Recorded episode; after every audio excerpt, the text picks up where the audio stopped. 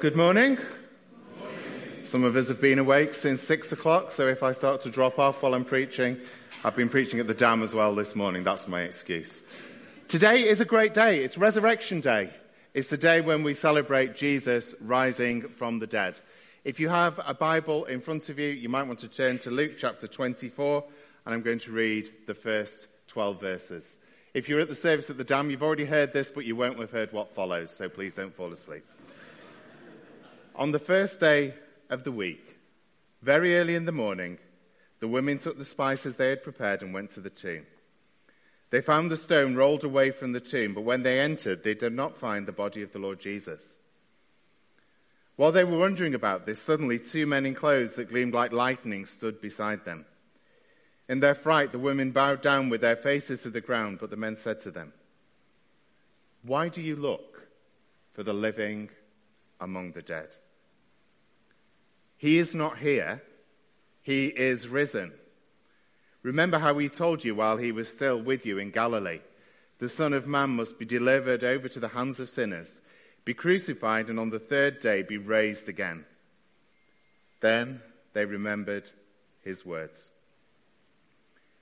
When they came back from the tomb, they told all these things to the eleven and to all the others. It was Mary Magdalene, Joanna, Mary the mother of James, and the others who were with them when they told this to the apostles. But they did not believe the women because their words seemed to them like nonsense. Peter, however, got up and ran to the tomb. Bending over, he saw the strips of linen lying by themselves, and he went away, wondering to himself what had happened. Let's pray again, shall we? He is not here. He is risen. Lord, we just thank you for those words this morning, and we just pray that as we open up your, your word to us today, that you'll give us whatever encouragement we need to be followers of the risen Christ this morning. We ask it in Jesus' name. Amen. Wonder if anyone has been to this place. Put your hand up if you've been. Have we got any Welsh speakers in the room? Oh, that's a shame. I was hoping somebody would pronounce this. Andy, can you pronounce that for us? You're being pointed at. That'll do. It means, it means waterfall of the spring, apparently, and it's quite near Oswestry. It's absolutely stunning. Go for a day out. Go and see this waterfall.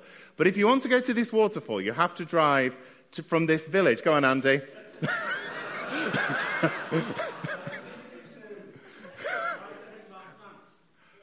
oh, that was good. That was good. Well done. Well done. I did look up how to say that. I was going to impress you with my Welsh pronunciation, but there were two different versions that were totally different, so I thought I'm not going to risk that one. But there is a road from this village up to that waterfall, and as you travel along this road, if you put your sat nav on, you know, sat, nav, sat navs are deceivers, aren't they? If you don't know if you've noticed this. But it says three miles, 11 minutes. You are having a laugh. The road that goes from this place up to that beautiful waterfall took us 40 minutes. And that was going.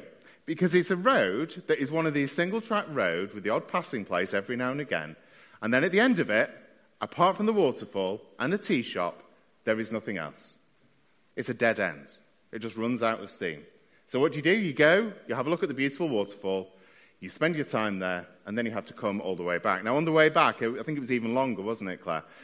We got behind a tractor for a while.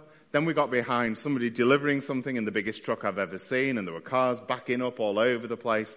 And you sort of think, dead end roads are not always that much fun. Sometimes life, though, can feel a bit like a dead end. It can feel like life is just a journey that we keep going down, and we know that eventually we're going to run out of road. Eventually, our mortality will catch up with us, and we will, like the rest of humanity, we will all die. Now, I saw this on Facebook the other day, and this sums up sometimes, I think, what adult life is like. Not that, that's the journey. Um, so forget that. That probably sums up adult life as well. But here we go. Look at this. Adulthood is saying, but after this week, things will slow down a bit over and over until you die. Do you ever find yourself in that kind of way of thinking? If I can only get this week over with, things will be better, then I'll be able to be the person I want to be. I'll be able to do the things I want to do, and I will just keep going and life will be wonderful, and then we never quite make that destination. And all that happens is it feels like we're running out of road. Luke's Gospel, chapter 24. Luke sets the scene.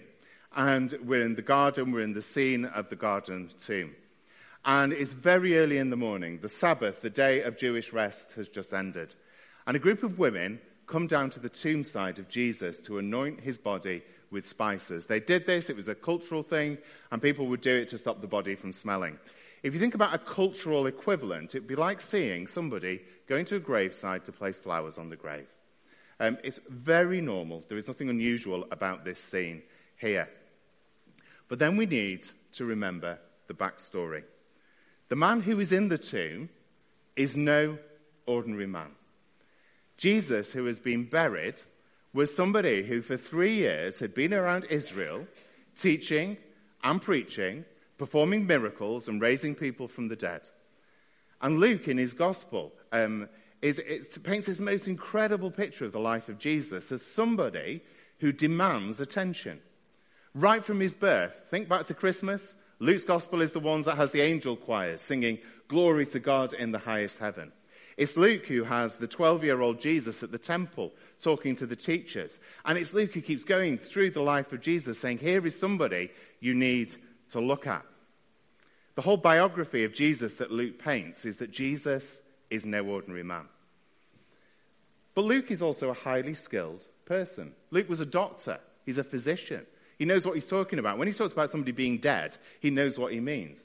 Actually, interestingly, he's the only gospel writer to use medical terminology in his writing. He's a clever man. He knows how to write. And in chapter 23 of Luke's gospel, Luke has told us that Jesus has been killed. That the road, as it seems, has run out. That the dead end has happened. The Roman cross was there with Jesus hanging on it. And it would seem that all the things that had gone before have come to an end. But actually, even as Jesus is crucified, miracles start to take place. If you're here on Friday, we looked at some of those miracles that were taking place while Jesus hangs on the cross. Darkness descends. The temple, the curtain in the temple tears in two, opening the holy place. Tombs are opened, and the dead are raised, and people after the resurrection are seen again. A Roman centurion and a criminal both profess faith in a dying man. But all this has now happened. All the hopes of Messiah now seem to be a dead end. And this, for many human beings, is where life ends at the graveside with a few friends. We had a staff retreat um, just a couple of weeks ago, and we were down in a church just a, a couple of miles away from here. We were in a church hall, and it was an Anglican church, and the, the church, little church hall that we were sat in, there was a plaque on the wall. And it was a brass plaque, and it said the name of this vicar who'd been there for eight years, and it was in commemoration of his ministry. Now, this ministry took place sometime in the 1990s, so there were probably quite a lot of people around who could remember 20 years ago. If I look around the room today, most of us can remember 20 years ago, with, with some notable exceptions. Apologies if you're, if you're significantly younger than that. But actually, that was 10 years of life summed up in a plaque on a wall, and that was all that would be remembered. The road had run out, if you like, for that ministry. I don't know what had happened, but the road, the road had finished. That, that ministry had finished. And actually, a lot of life is like that, isn't it? We just run out of road. We run out of steam.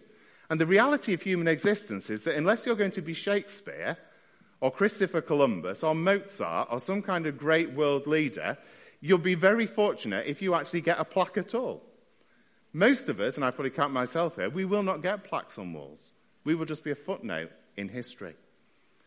And don't you think that actually the scariest prospect for any human being is to stand at a graveside and think, well, that's it. Back to dust we go. There is no hope, there is no plan, there is no purpose, there is no eternity. And no soothing words of new atheism can get rid of that scary prospect that that is all there is. But actually, when we look in Luke's gospel, something very different happens. The women arrive at the tomb. Verse 3 they enter, there's no body there. Now, this is still a normal sort of thing to happen. There were lots of grave robberies took place in the first century because people had the habit of being buried with their possessions. So some people would be buried with gold or with money or things like that. So it was an easy target. The person guarding that gold or money is not going to do anything if you rob them. And so people would go and they would steal from graveyards. But in verse 4, something happens. Something that is not a normal experience. Something that is beyond what we would experience naturally as human beings. And just as Luke has announced, uh, had the birth of Jesus announced by angels, who announces the resurrection? It's these men in bright clothes, these angelic beings that tell the women, Why are you looking for the living among the dead? Why are you looking for life in this place of dead end? Don't look here, because he is risen. We sang that hymn at the beginning Christ the Lord is risen today. It's not has, it's is, because Jesus is still risen. So before we look at what this means, is it reasonable to believe in the resurrection of Jesus? Do miracles actually happen? Yesterday morning, I managed to wake myself up by knocking a cup of water over my head. and I sort of howled out um, and woke Claire up at the same time. Now, that was just annoying. That was annoying. I don't know if you've ever woken yourself up in that kind of way. But what was really unusual was I had this great big mug from IKEA full of water next to the bed on the bedside cabinet. And as I knocked it, it splashed some over my head and then wedged between the bedside cabinet and the bed and spilled no more.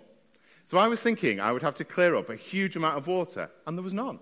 Just that that had landed on me. It was a miracle. Well, actually, it wasn't a miracle. it wasn't a miracle. Because things like that can happen, can't they? Now, the chances are I could do that a million times and it would never happen again. But it is possible. Things like that can happen. Resurrection just doesn't happen.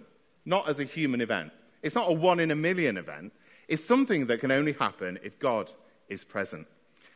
Now, I've told this story before, but apologies for telling it again. But I was once playing the organ for a service one Easter Sunday. I must have been about 18 or 19 at the time. And it wasn't the church I was part of, I was just visiting this church. And, and the preacher said, It doesn't matter if Jesus physically rose from the dead. It really doesn't matter. The idea of resurrection is the idea of new life, it's the idea of springtime, it's the idea of the flowers and the bees and the daffodils. Now, if I'd have been just a little bit older or a bit more confident, I'd have stuck my hand up and said, Can I just take a little bit of issue with, with what you've said there? You know, I have nothing against daffodils, but people do not get martyred for daffodils. People do not give their life over for daffodils and tulips.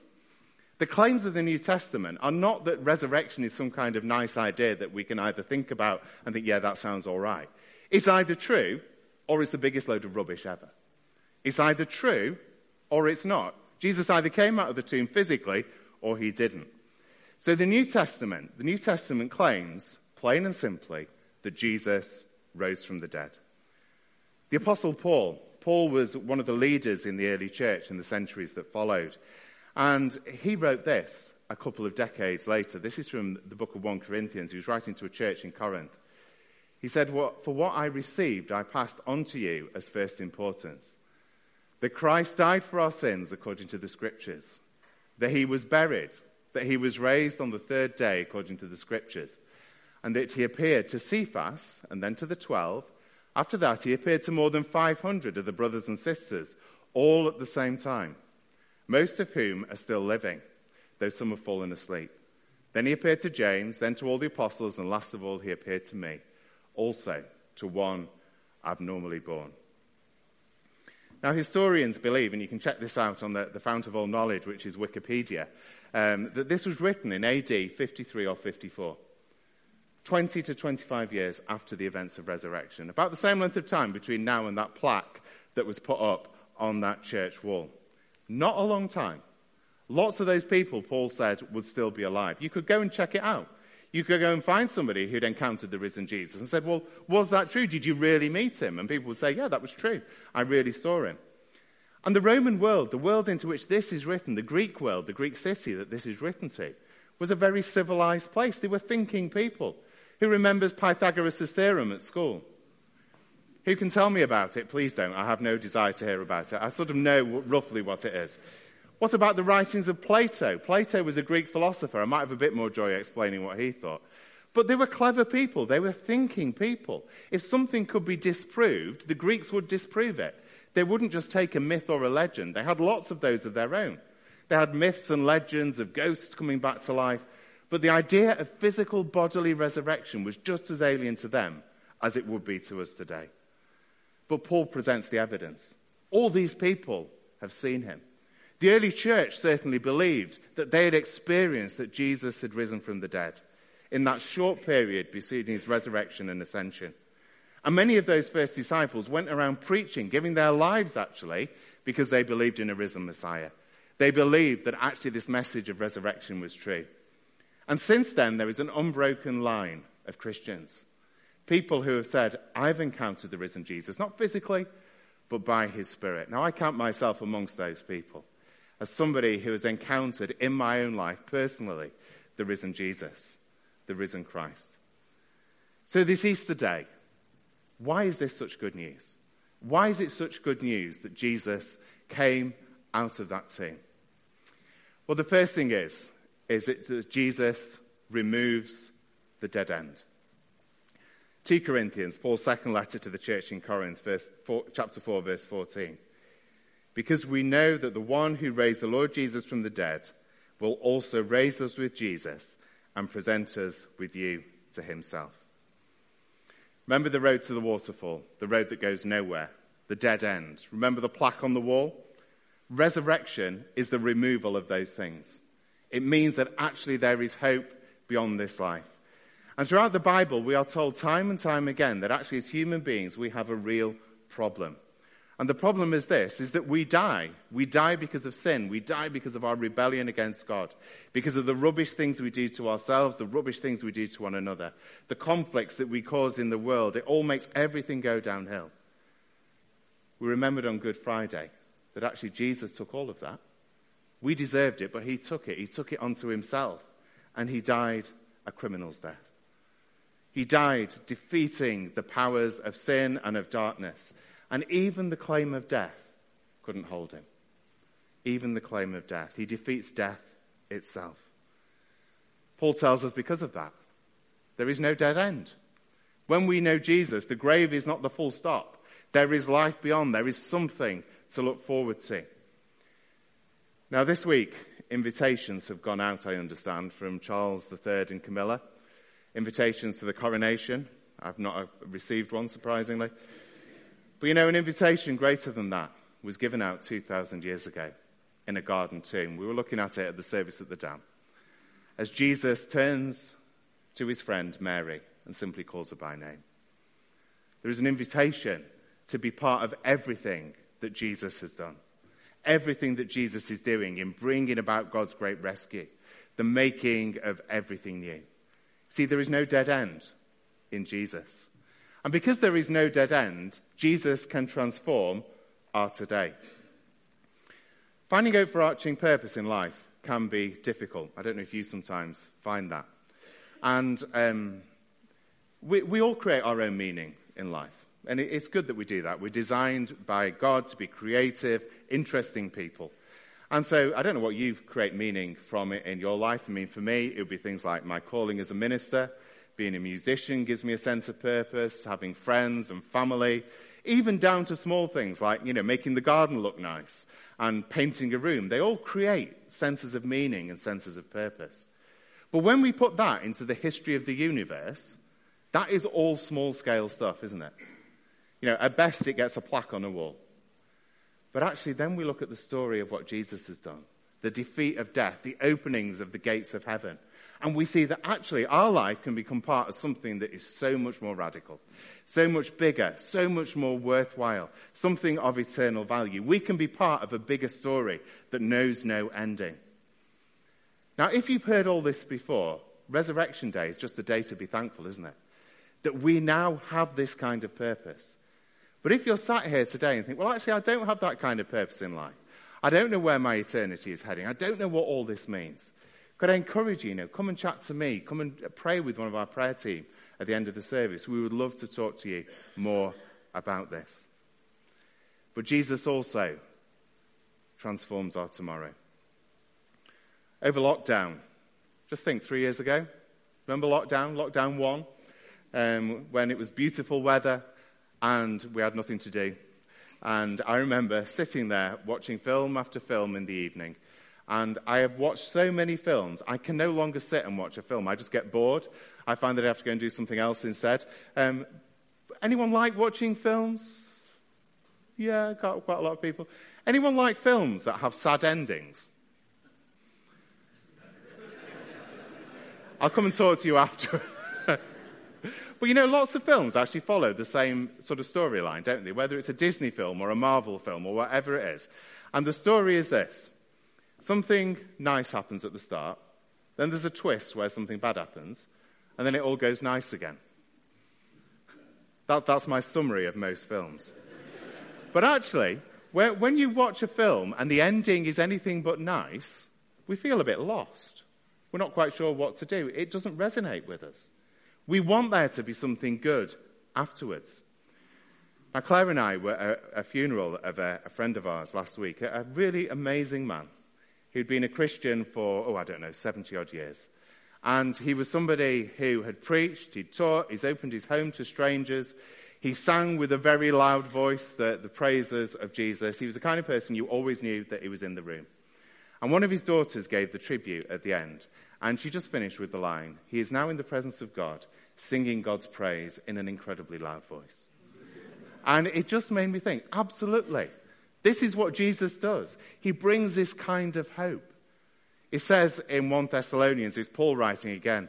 He says in chapter 4, Brothers and sisters, we do not want you to be uninformed about those who sleep in death, so that you do not grieve like the rest of mankind who have no hope. For we believe that Jesus died and rose again. So we believe that God will bring with Jesus those who have fallen asleep in him. See, the hope of Resurrection Day is that Jesus, having come out of the tomb, means we will come out of ours when we follow him. That we will be with him forever and ever.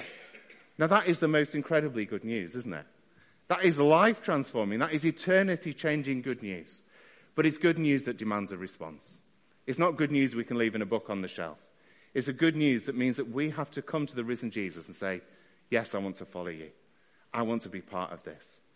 So, can I encourage you today, whether it is for the first time or the thousandth time, whatever it is, just to respond to the risen Christ, to respond to this amazing good news, to respond to the claims of Jesus, because he is not here. He has risen. He remains risen. Let's pray. Lord, we thank you that today is a day of incredible good news of eternity changing good news. And I want to pray for each of us in this room, each of us watching online. You'll help us in whatever way it is that we need to, to respond to the good news of resurrection. Lord, by your Spirit, would you open our eyes afresh to see you, to know you in your risen power? We thank you, Jesus, that you came. Thank you that you were obedient to all your Father called you to do. And thank you that because you have been raised, we too may be raised. Amen.